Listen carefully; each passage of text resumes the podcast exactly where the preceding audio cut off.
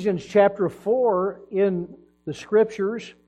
And I want to begin here, and I also want to reference our theme verse for the month because that's where we draw our sermon series and our monthly theme, the Word of His Grace, from. And as you can see, the, the verse is printed here on the screen in front of you, where Paul said to the elders of the church of Ephesus and Miletus, And now, brethren, I commend you to God and to the word of his grace, which is able to build you up and to give you an inheritance among all them which are sanctified. Here, Paul was commending the leaders of the church unto God and unto the word of his grace, assuring them that it was able to build them up and to give them an inheritance among all them which are sanctified. And I want you to understand now that this epistle that we are going to look into today was written by the man that said this to the elders of the church that received this. So there's a nexus here. We can understand that. And there's some further light that we can draw uh, about the word of His grace as we study this epistle to the Ephesian church. And I want us to begin reading in verse number four of Ephesians 4, where here it says, There is one body and one spirit even as ye are called in one hope of your calling.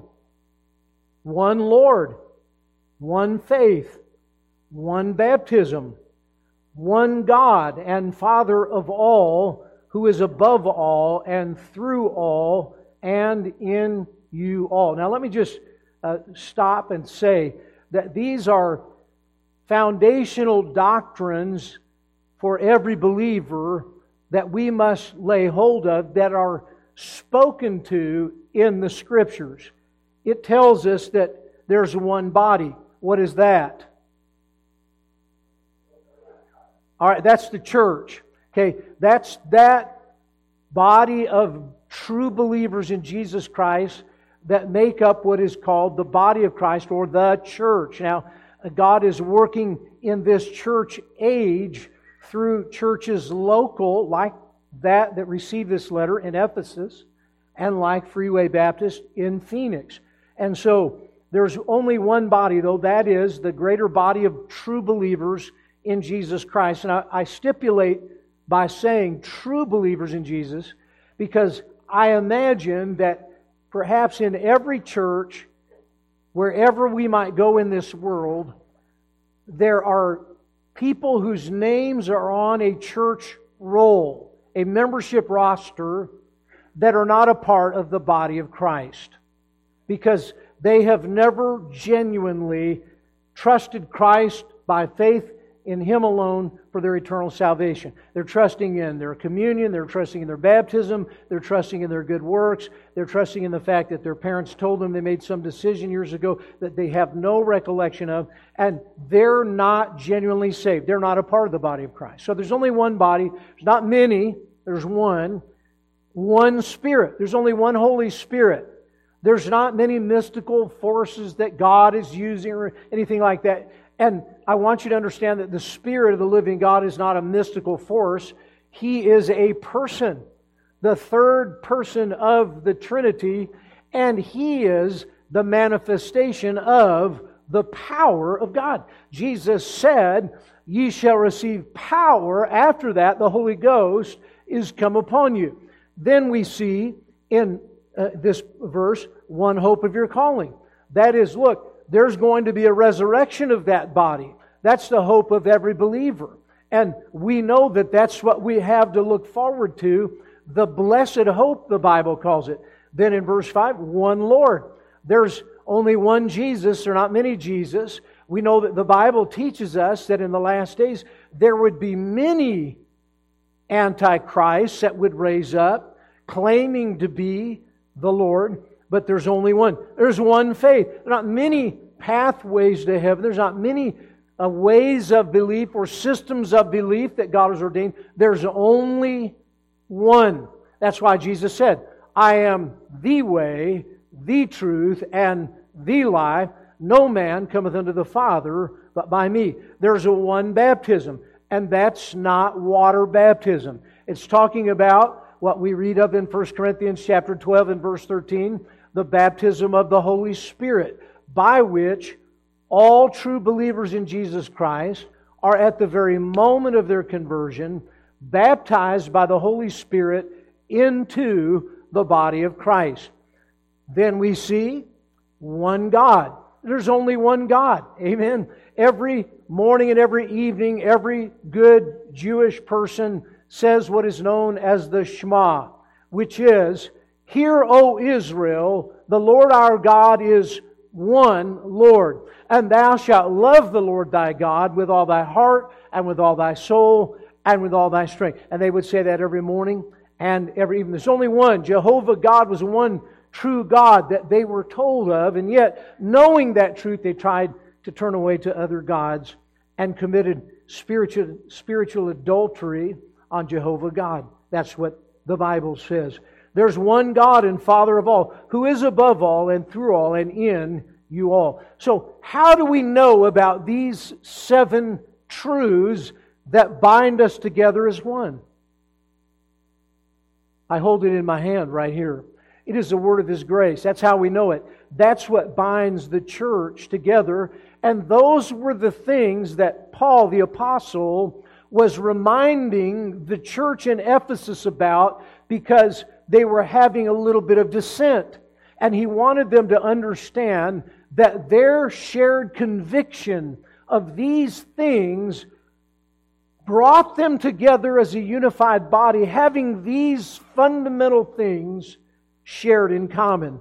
Now, in verse 7, we read this But unto every one of us is given grace according to the measure of the gift of Christ. Now, he's going to talk about spiritual gifts.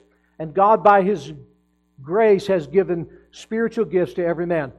Believer friend, you have spiritual gifts whether you know it or not. Um, God speaks of them here in Ephesians 4. They're enumerated in greater detail in 1 Corinthians chapter 12 and in Romans chapter 12. But this is one of the texts that introduces that to us. And he says in verse 8, Wherefore he saith, When he ascended up on high, he led captivity captive and gave gifts unto men. So he was dealing with the Jew, and those that were held in Abraham's bosom under a covenant were preached liberty. Those held captive there because of uh, the old covenant Jesus declared himself to them during that three days where his body laid in the grave. And when he ascended up on high, he led those who were once captive uh, out of Abraham's bosom. And the Bible tells us he led captivity captive and gave gifts unto men. So when he led them out, he gave gifts to those New Testament saints to do the very things that he had commanded them to do. He didn't just say, try your hardest, do your best. No, he said, I'm going to gift you and the church as a whole with all that you need to do everything that I have told you to do. God never asked you to do anything without giving the means to do it. Did you hear me? God never asked you to do anything without giving you the means to do it. And so uh, that's a promise that I have claimed uh, as I have given to the work of the Lord when I felt like I was too poor to do so. And God always uh, made a way. And many of you have discovered that as well. But then it says this in verse number 9 Now that he ascended, what is it? But that he also descended first into the lower parts of the earth. And that was when he went into Abraham's bosom during that three day period. Verse 10 He that descended is the same also that ascended up far above all heavens, that he might fill all things. And he gave some apostles, and some prophets, and some evangelists, and some pastors and teachers for the perfecting of the saints, for the work of the ministry, for the edifying of the body of Christ, till we all come in the unity of the faith and of the knowledge of the Son of God unto a perfect man unto the measure of the stature of the fullness of Christ, that we henceforth be no more children, tossed to and fro, and carried about with every wind of doctrine by the sleight of men and cunning craftiness, whereby they lie in wait to deceive. But speaking the truth in love may grow up into him in all things, which is the head, even Christ from whom the whole body, fitly joined together and compacted by that which every joint supplieth, according to the effectual working in the measure of every part, maketh increase of the body unto the edifying of itself in love. Lord, help us today as we study your word to discern this great truth, we pray in Jesus' name. Amen. If you feel like you do not understand God's purpose for your life, you don't have to enroll at GCU to find it. Even though their billboards say discover your purpose by coming to GCU, you'll discover your purpose by digging into the truth of God's Word. How many of you know God has a purpose for your life? The fact that you're here today and drawing air is indication of the fact that God's not finished with you yet. He's got a work for you to do. At whatever age you are, at whatever place you are and stage of life, God has a purpose for you. I'm going to tell you, uh, Brother Hilmer uh, went to be with the Lord uh, four or five years ago now, and he was 92 years of age. And in the waning days of his life, there were times where he said, Pastor, I do not understand why I'm still here. And I, and I would often uh, chide with him and say, Hilmer, you know that, that you wouldn't be here unless God had a reason for you to be here. He's not done with you yet. And so, you know what? There were doctors and nurses that need his, needed his witness. There were neighbors and friends and family members that needed his witness. And God was keeping him here because he was using him to salt this old, uh, unsavory world, to light this old, sin darkened world. God had a purpose for his life, and it was revealed in the word of his grace. In the word of his grace. Now, I want to just remind you of something that God's nature is that he is light. We, we understand in John chapter 1, the Bible says, God is light, and in him is no darkness at all. But I want you to also bear in mind that the, the old devil, old ugly, as I like to refer to him as, um, he's also got a plan for your life. How many of you know that? And so, if God is light, then the devil is darkness. If God is love, then the devil is hatred.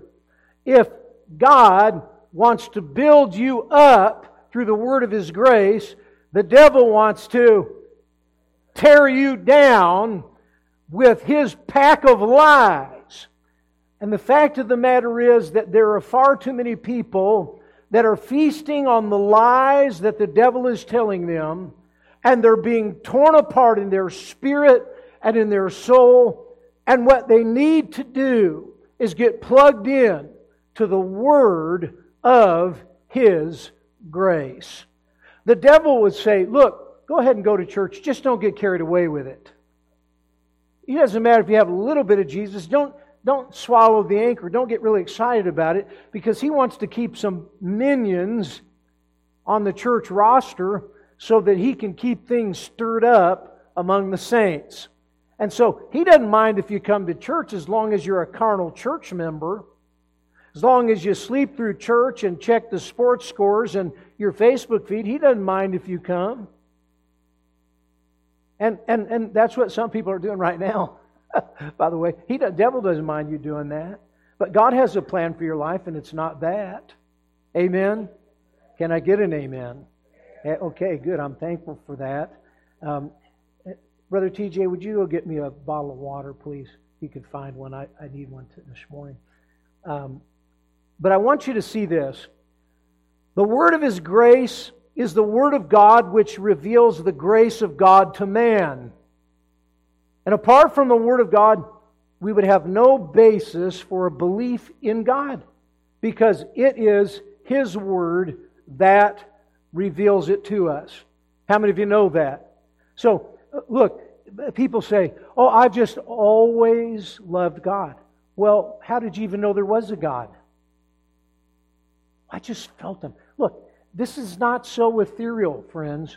I want you to realize that God has revealed Himself through His Word. I don't have time to go all into it and develop this as fully as you want me to, as I would like to, but read the first half of Hebrews chapter 1.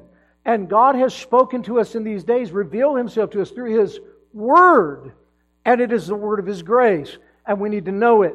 Uh, which, by the way, Brother Daniel is normally the guy that will upload these to the website. And uh, since he's not here today, I took the liberty to copy these notes. If you want to pick them up, Brother Max and Barbara will have them in the foyer.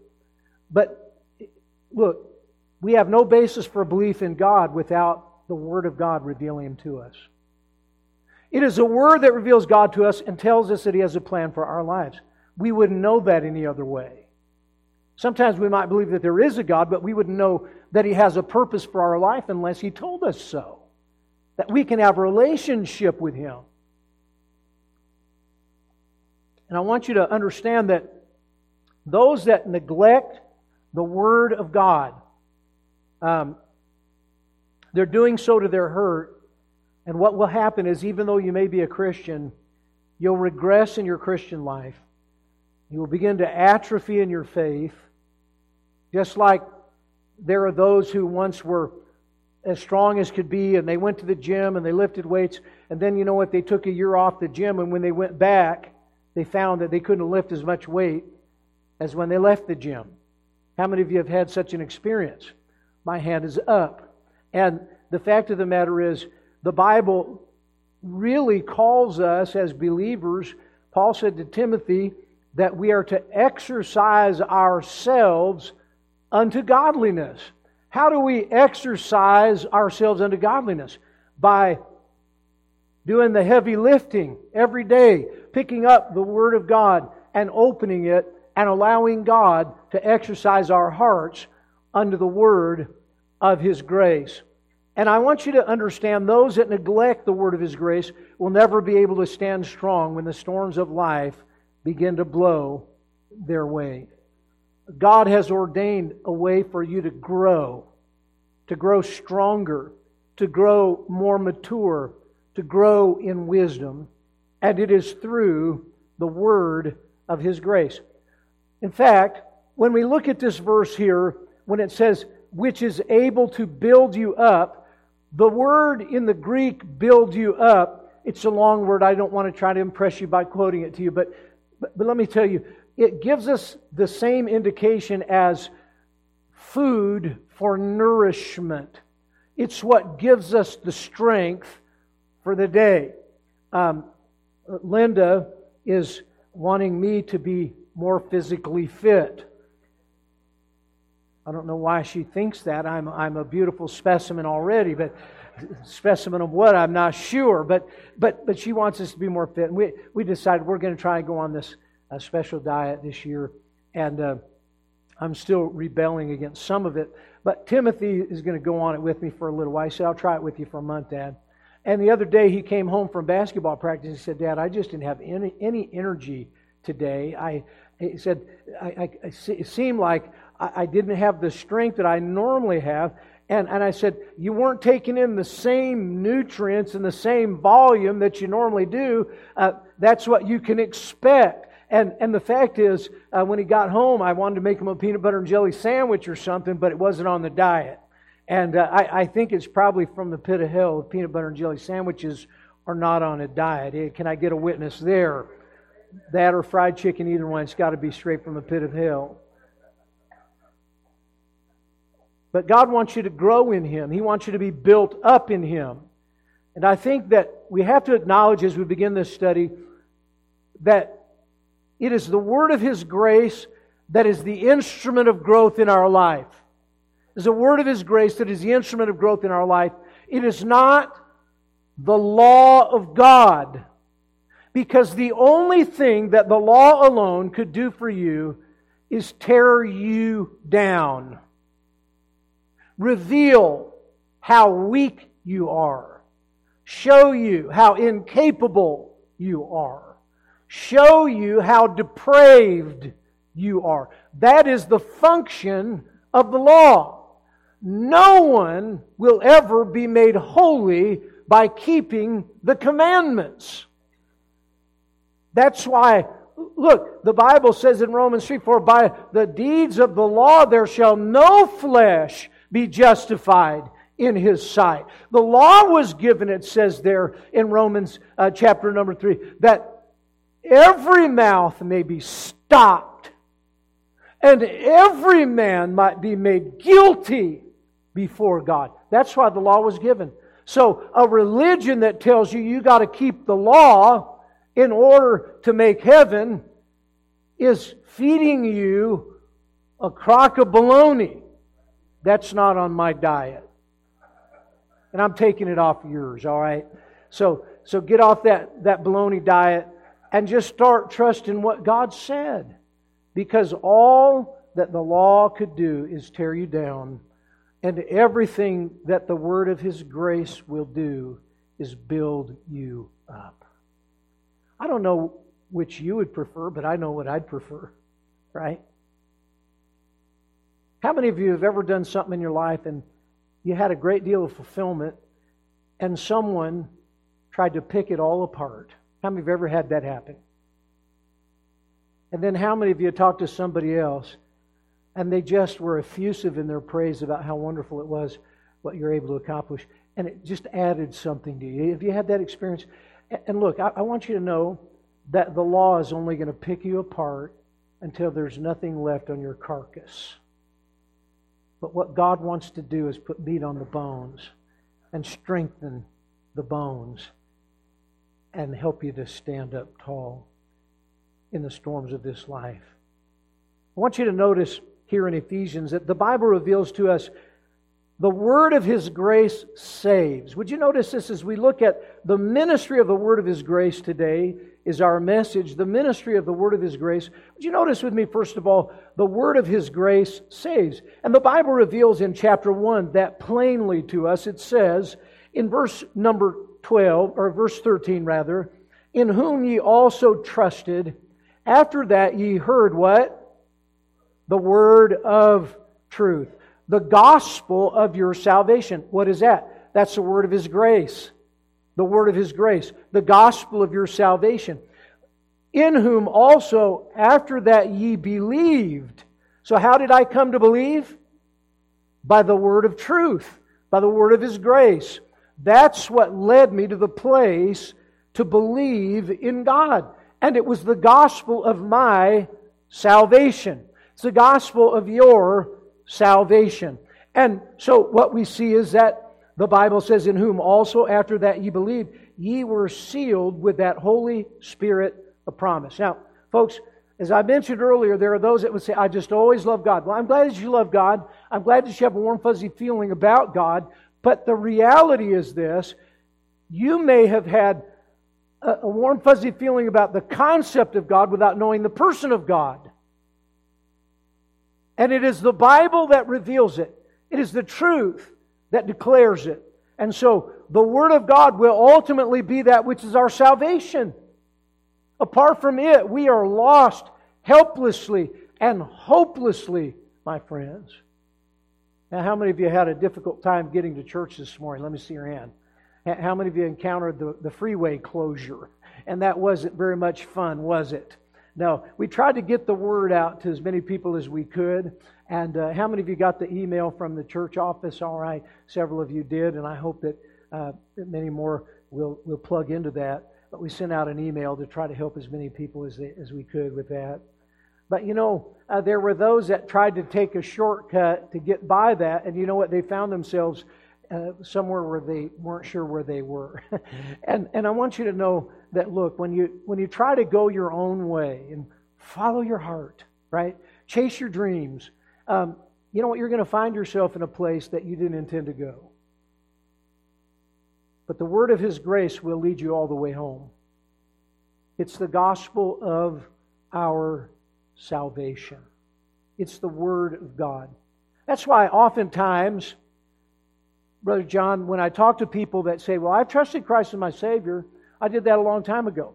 I, I generally will ask them this question. I'll say, Was there a time in your life where someone opened the Word of God and from the Scriptures showed you that you were a sinner and that you needed a Savior?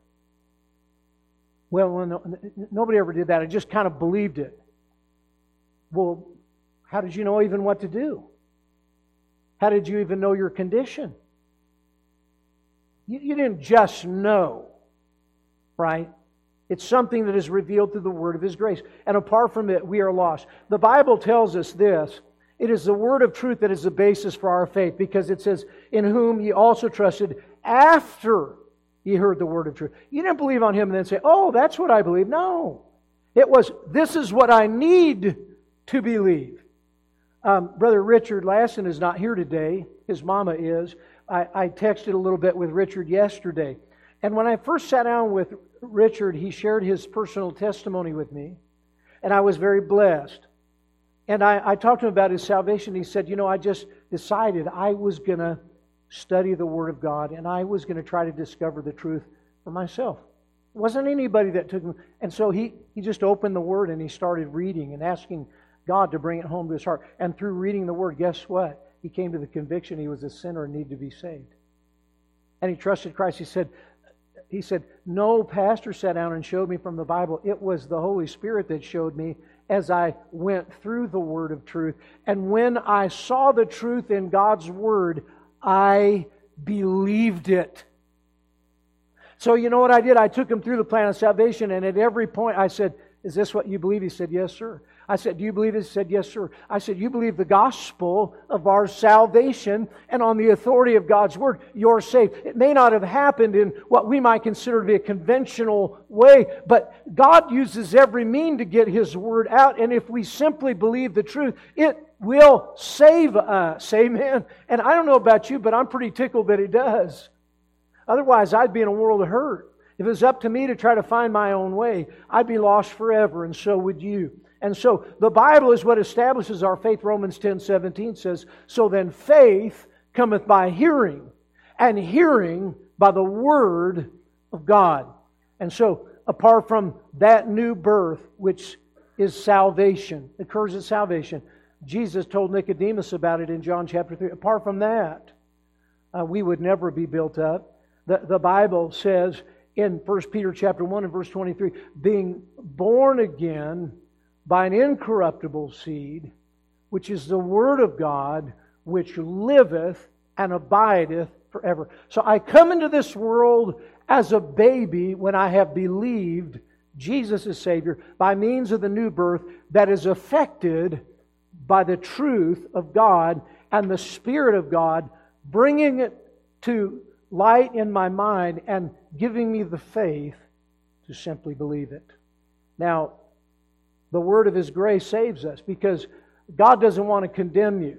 The Bible says in the book of John, verse number uh, chapter 3 and verse number 17 for god sent not his son into the world to condemn the world but that the world through him might be saved. So that's the word of his grace, man. Come on, man. Just, just appealing to the, the left side of the audience today. Uh, but uh, come on, man. some of you are awake enough to get that one, all right? The rest of you are like, I'm glad you're thinking about it. I, I smell the wood burning. Uh, I want you to understand, secondly, that the word of his grace secures. It secures. I'm going to tell you something that if this were not the word of his grace, we could almost come to the place where we believe that as long as I did what God told me to do, I would be in good stead with God. But when I stopped, then I'm in deep yogurt. I am in big, big trouble. Amen? And so Look, that's not the truth because nothing can ever affect the standing that you or I have before God right now.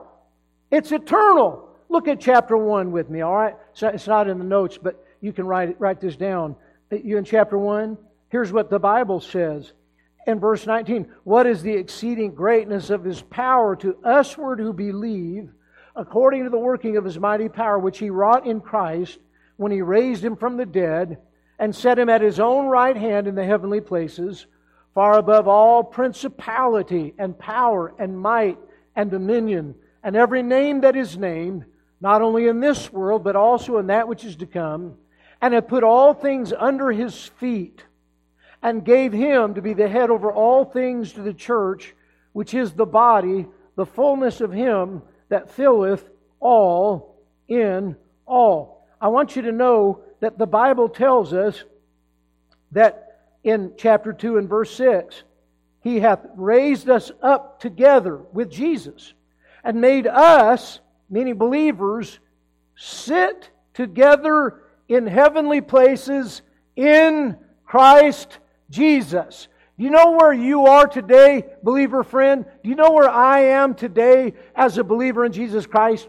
I am right now in Christ, far above principalities and powers, in heavenly places, at the exalted place, the right hand of the throne of God on high, and that is where I will remain, and so will you. I have an eternal standing before God because of the word of His grace, not because of anything which I have done. You can say amen when I preach that good. That's where we are right now. That is my eternal standing before God. And uh, we're going to talk about this in later months, but it is our standing in grace, the Bible tells us. We're only there because of the word of His grace, not because of the goodness of your deeds. And listen, if you didn't do anything to get there, you can't do anything to be kicked out of there. Let me say that again. If you didn't do anything to get there, you can't do anything to be kicked out of there. What did you do to get saved? I'll tell you what I did. Believe. Believe God.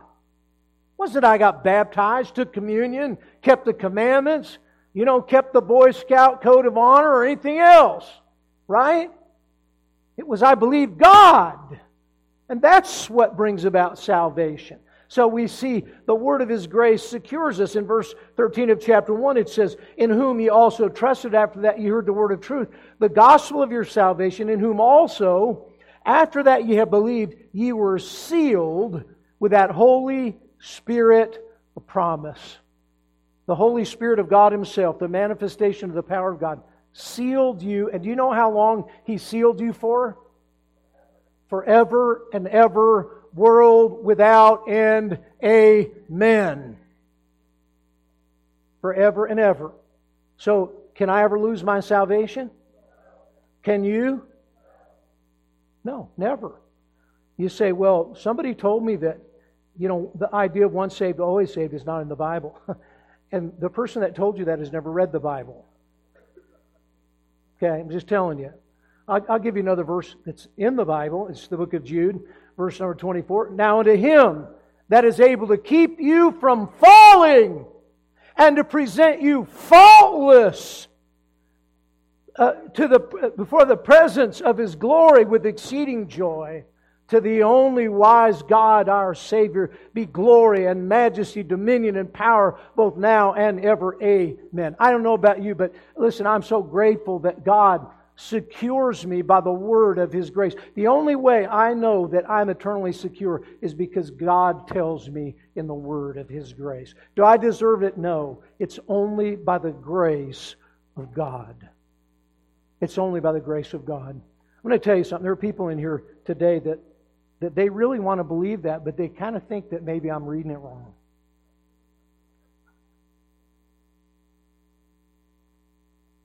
They say, You don't know what I've done. No, but God does, and you're still sealed. God put His signet on that. That means finality. It's done. Finito. You can't take anything from it, you can't add anything to it. It's done. It's sealed with the signet of heaven and what God has sealed, no man can open up. You, you, you read sometime about the books that no man was worthy to open because they were sealed, but the only one that could break the seal was God Himself.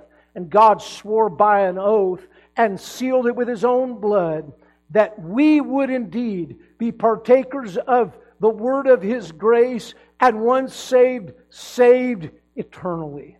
And, and praise the Lord for it. I want you to see we're sealed until the day that God calls us home. I like that verse that the Bible gives us in, uh, in uh, 1 Peter 1 5 that says that we are kept by the power of God. It's not our own.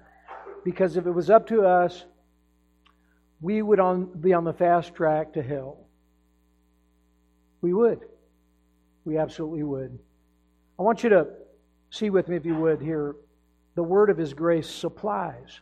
Let's go back to Ephesians 4, and we'll notice this. Word of His grace supplies. It says in verse 12, the reason why He gave apostles and prophets and evangelists and pastors and teachers, which their whole job, all those guys that were just named, that were given to the church, okay, their whole job is to preach the word of His grace. That's their whole job, right?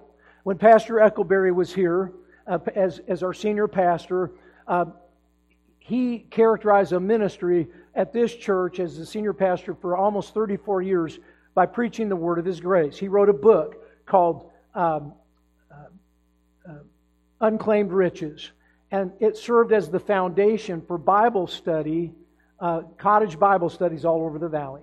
Okay, do you know what it was revealing? The word of his grace. Why? because the job of a pastor is wrapped up in declaring the word of his grace. That's my job. That, that's really my biggest job is to make sure that I'm, I'm rightly dividing the word of truth and, and feeding the flock, flock of God. That's what Peter admonished uh, the pastors to do in First Peter. But what we see is this it supplies us. And so when we discover the meaning of words, and words have, have real significance, in our theme verse for this month, it says, I commend you to God and to the word of his grace, which is able to build you up. And the word build you there is, of course, meaning building as with an edifice, but it also means to strengthen and to grow. Okay, when you when you build something up, it's getting larger, it's growing. God wants you to grow in Him. And He wants you not just to grow tall, but to grow strong. Um, I have had the opportunity to play basketball for many years of my life. I played competitively into college, and I know I don't look like that, but you know, it's true. But the fact is, look, I, I knew a lot of guys who were really tall, but they weren't really strong. Have you ever seen guys that, man, seem like they're about 10 feet tall, but they had no meat on their bones whatsoever? And, uh, and in fact, I can remember uh, getting in a fight with a guy that was about a foot taller than me, and I cleaned his plow because he was weak as tea and he was just as slow as he could be. He was all lanky and stuff. And, and, and the fact is, I wasn't a big fighter, but he picked, picked it with me, and, you know, he's going to start it. I'm going to finish it. That's all there was to it. And, and, and, you know, when you're kind of the shorter guy on the, on the ball team, uh, you can't back down to that or they're going to be shoving you around the rest of the season. So, but anyway, he was really tall, but he wasn't all that strong. I know a lot of Christians that are just like that. They have an experience with God that is a mile long and an inch deep. They've been saved for a long time and they read devotionals here and there and they, they look on the internet every once in a while for inspirational verses. But you know what? When the storms of life come to blow and when their kids are in a crisis and when their marriage is in a crisis, they don't know where to turn. Why? Their experience with God is a mile long and an inch deep. They want to Google the solution instead of going to God and seeking the word of His grace. The word of His grace will give us all that we need to nourish us. Now, I want you to understand something. The Word of God will always fit together like a hand in a glove. Because when we consider the Word of God, it is likened to milk. 1 Peter 2 2. As newborn babes desire the sincere milk of the Word, that ye may what? Grow thereby. So it's likened unto milk. Look, it's milk does the body what? Good. Remember that commercial? Some of you are old like me, right? Milk, it does the body good, right? And so, it, what does it do? It helps to strengthen bones. It gives you calcium that you need. It helps to build you up. And the Word of God is likened to milk. It's likened to meat. The Bible says in Hebrews 5.14 that strong meat belongeth to them that are of full age, who by reason of use have exercised their senses to discern both good and evil. And it's talking about the Word of His grace and what we have to understand is we need the meat of the Word of God too. We need that protein to build muscle and to grow. And so, look, it's likened to bread. Jesus said in several places, and we read it throughout the Scriptures, that man shall not live by bread alone, but by every word that proceedeth out of the mouth of God shall man live. So, the Word of God is likened to bread. We need it. Jesus said, I'm the bread of life. And so, look, this book reveals Jesus. It's the bread come down from heaven. It's likened to honey, and it's sweeter. Psalm 119, verse 103 tells us, sweeter than the honey in the honeycomb. It's like water. Without water, you shrivel up and die. How many of you know that? I, I look, when I was uh, laying there feeling sorry for myself, I was I was getting ready for oral surgery, and I made the mistake of bringing up a YouTube video of someone having their wisdom teeth pulled out. It was zero comfort to me. you know, it was like it was like me just seeing the torture that was going to be imposed on me. You know, and so I had a serious talk with the oral surgeon about sedation dentistry. Doc, I need you to put me out because I, I, saw too many YouTube videos on this. But but but look, um, I, watched a video about what happens to your internal organs when you don't drink enough water. And you know what? It convinced me that I probably need to drink some more water. And my wife is on that big bandwagon, especially when you live in the valley. Your body is mostly water, and if you deprive it of that, you're depriving it of something that it needs for life and health. And the Bible says that the Bible washes us with the Word. It's the washing of the water of the Word. Wherewithal shall a young man cleanse his way? By taking heed thereto according to thy Word. And so it is likened to water. These are the things that nourish a body, that give it health and strength. And apart from that, what are you going to do? Google it? How many of you have ever sat in or listened to some of the hearings with, the, the magnates of the tech companies like Google and Facebook. You know, those guys think they're smarter than anybody, including you and God. And they're the ones that are paying people to, to, to, to say what Google should say when you ask it questions. Well, you have a lot of faith, don't you? The question is in who? Amen? We had an uh, uh, electronic magnetic pulse attack on our country and it disabled every computer within an eighth of a second, and you didn't have an internet, some of you would have no idea what to do when trouble came. You wouldn't. You wouldn't have any idea listen, it supplies us. It gives us everything that we need. Some people think, well, the Bible is irrelevant. It doesn't speak to the issues in my life, or I've been through this, or I've been through that. Listen, you're only saying that because you haven't read it. Because if you read it, you'll discover that your problem that you think is so unique to you, and that you know nobody can understand, not even the best psychoanalyst can figure you out. The Bible says in uh, 2 Peter chapter 1 and verse 3 that he hath given us all things that pertain unto life and godliness. Not some stuff that you need. He spoke to some of the problems you're going to face. No, he spoke to all of the problems that you're going to face. The twisted stuff, the twisted stuff. The convoluted stuff, the convoluted stuff. The really base and degrading things, yes, the base and degrading things, because all of those things are spoken to exhaustively in the Word of God.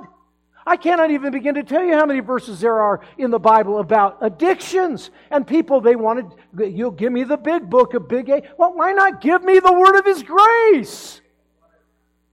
It's going to be the thing to set me free. And it has more in there about addictions than you could ever imagine. Well, it, you know, I was, I was violated by someone that I trusted, and I don't find that in the Bible. It's because you haven't read it.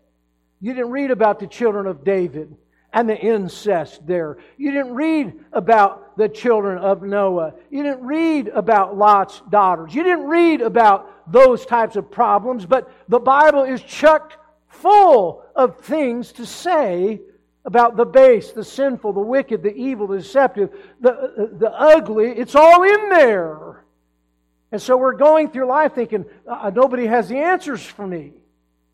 It's because we haven't read the book, the Word of His grace. Because You've been torn down by the circumstances of your life, and God wants to give you the hope that you can be built back up again, and it can happen as you go to the Word of God. It will supply you with everything that you have need of. Now, I want to tell you something.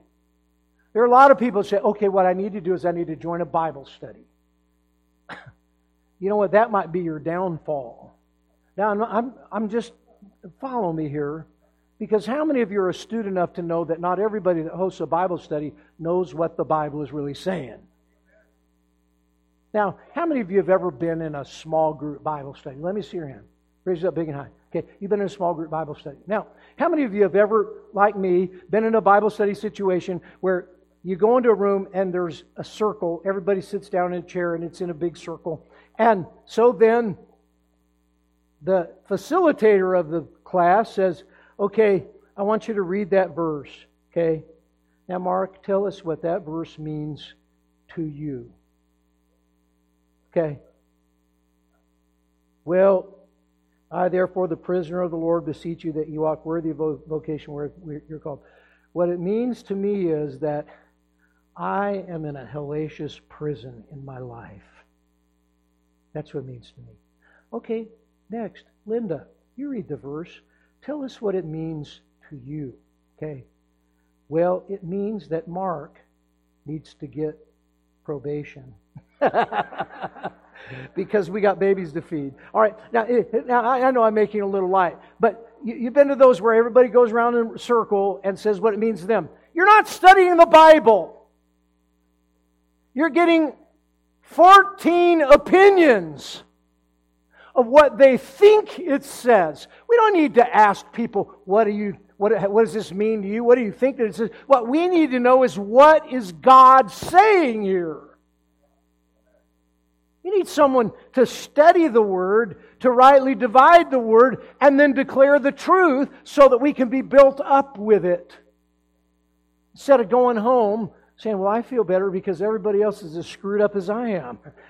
None of us has any answers, but we're going to come back next week and find out about Linda's problems, and that'll make me feel better because when I discover she's got problems, it'll make me feel better about mine too. You know, God doesn't want to give you that lame old stuff.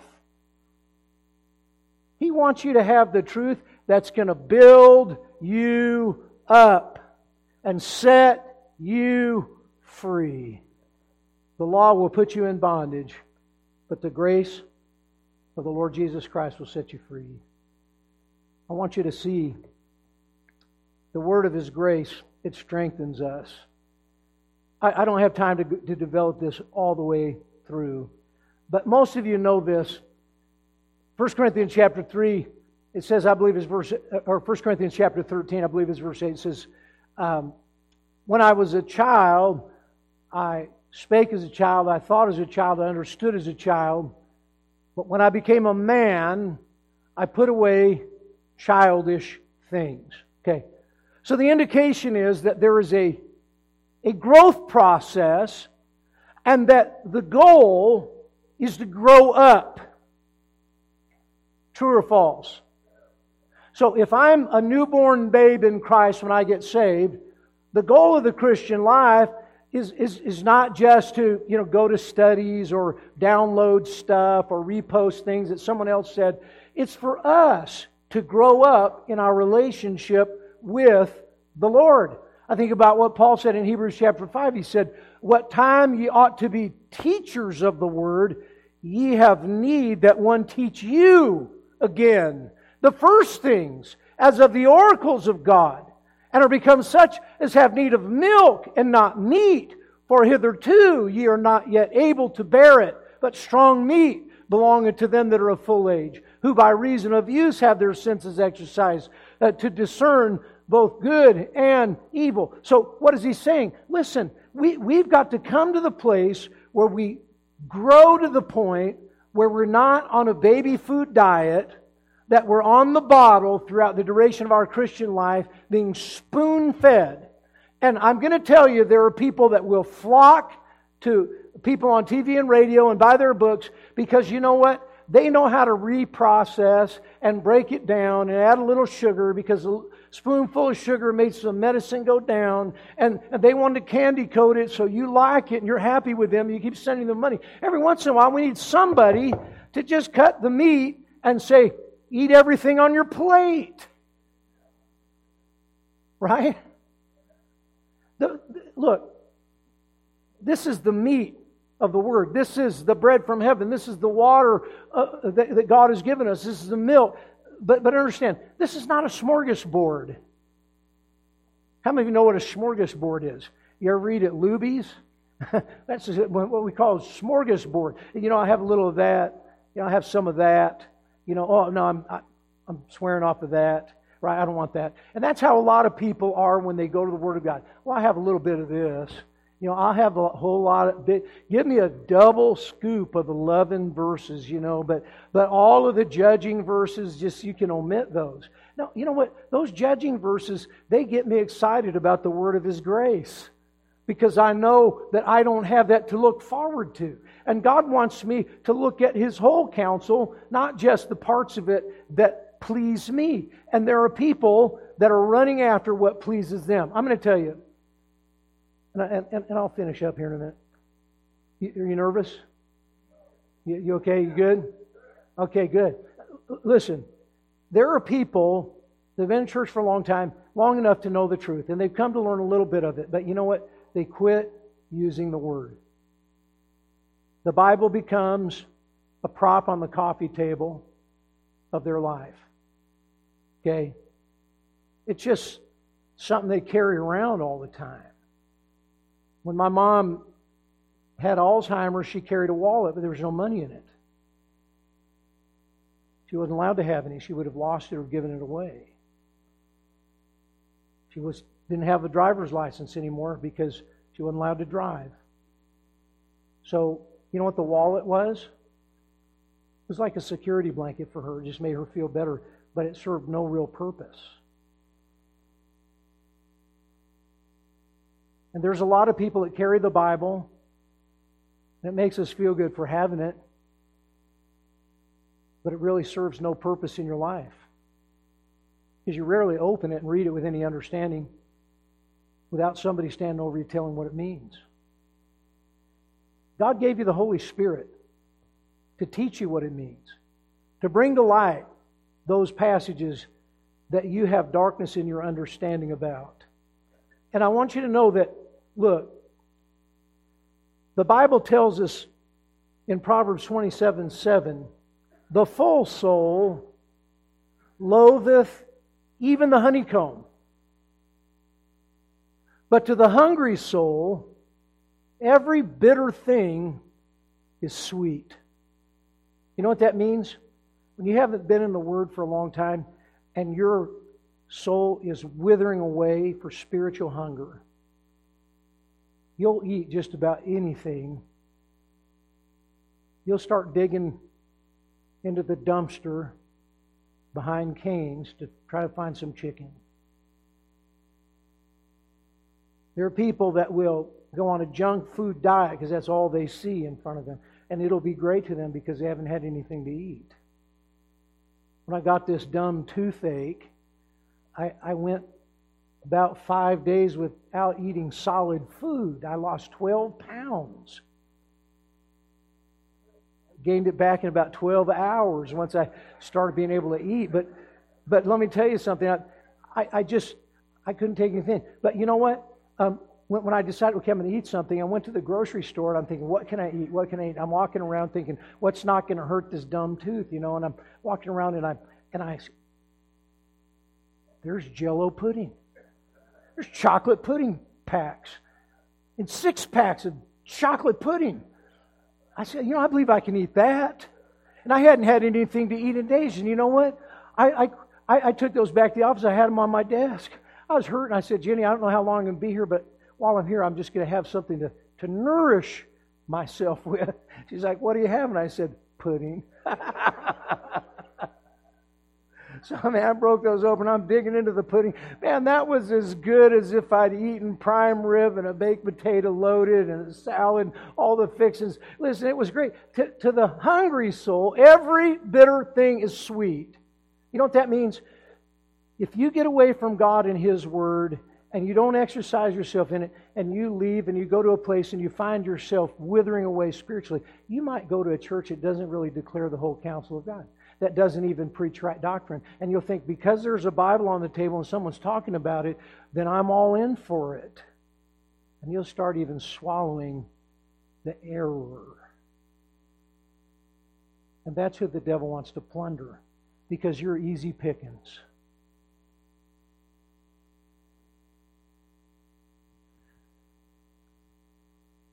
Listen, the Word grows us up and strengthens us in the faith. It says there in verse number 14, it says, um, or in verse uh, number 13, uh, till we all come in the unity of the faith and of the knowledge of the Son of God. That's through the Word of God.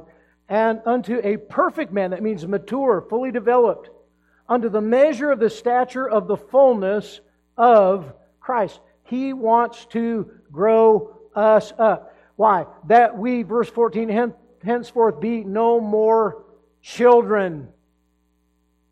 Don't be a child in your understanding of the Word of God. Dig into it, get to know it. It will bring the saint of God and the church to a place of maturity. The last thing I would say about the word of His grace is the word of His grace, it satisfies. It satisfies. Verse 13 says, Till we all come in the unity of the faith and of the knowledge of the Son of God unto a perfect man. What is that characterized by? The measure of the stature of the fullness of Christ. I'm being formed into the very image of Jesus. And that's not a physical visage of Christ. That means my life, as I live it, will resemble the life of Christ.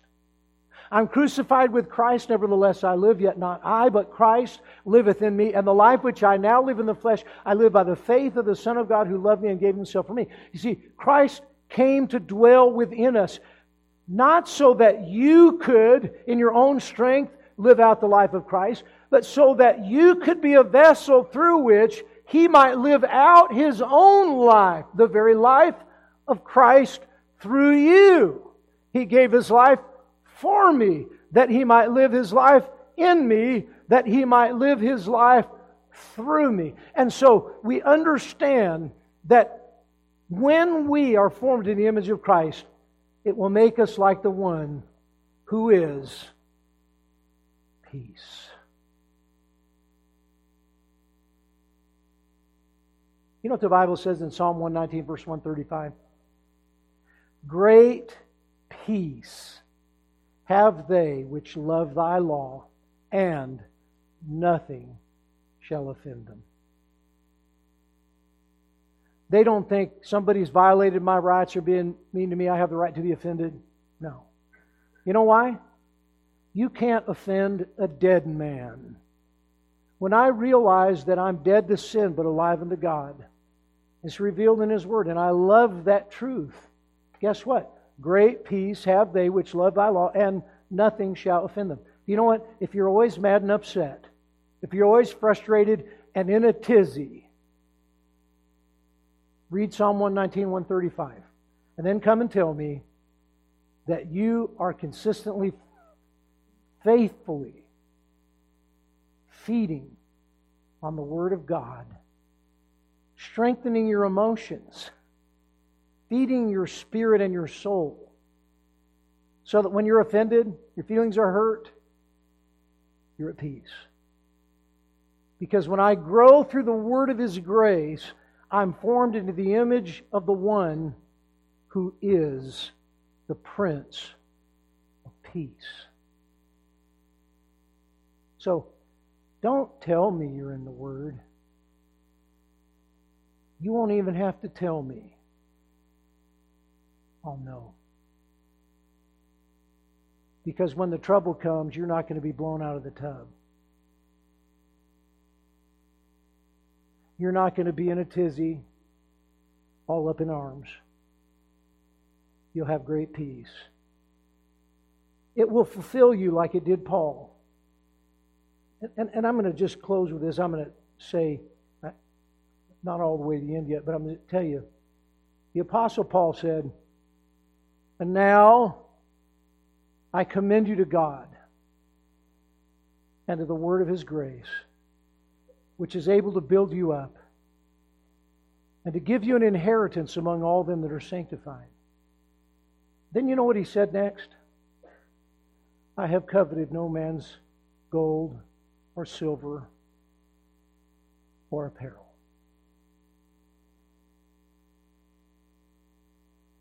You know what he was saying? What I'm leaving you with was enough for me, and it'll be enough for thee. It was enough. He didn't have to have the validation of the world. He didn't have to have the things of the world. He had God. He had the word of his grace. And it was enough.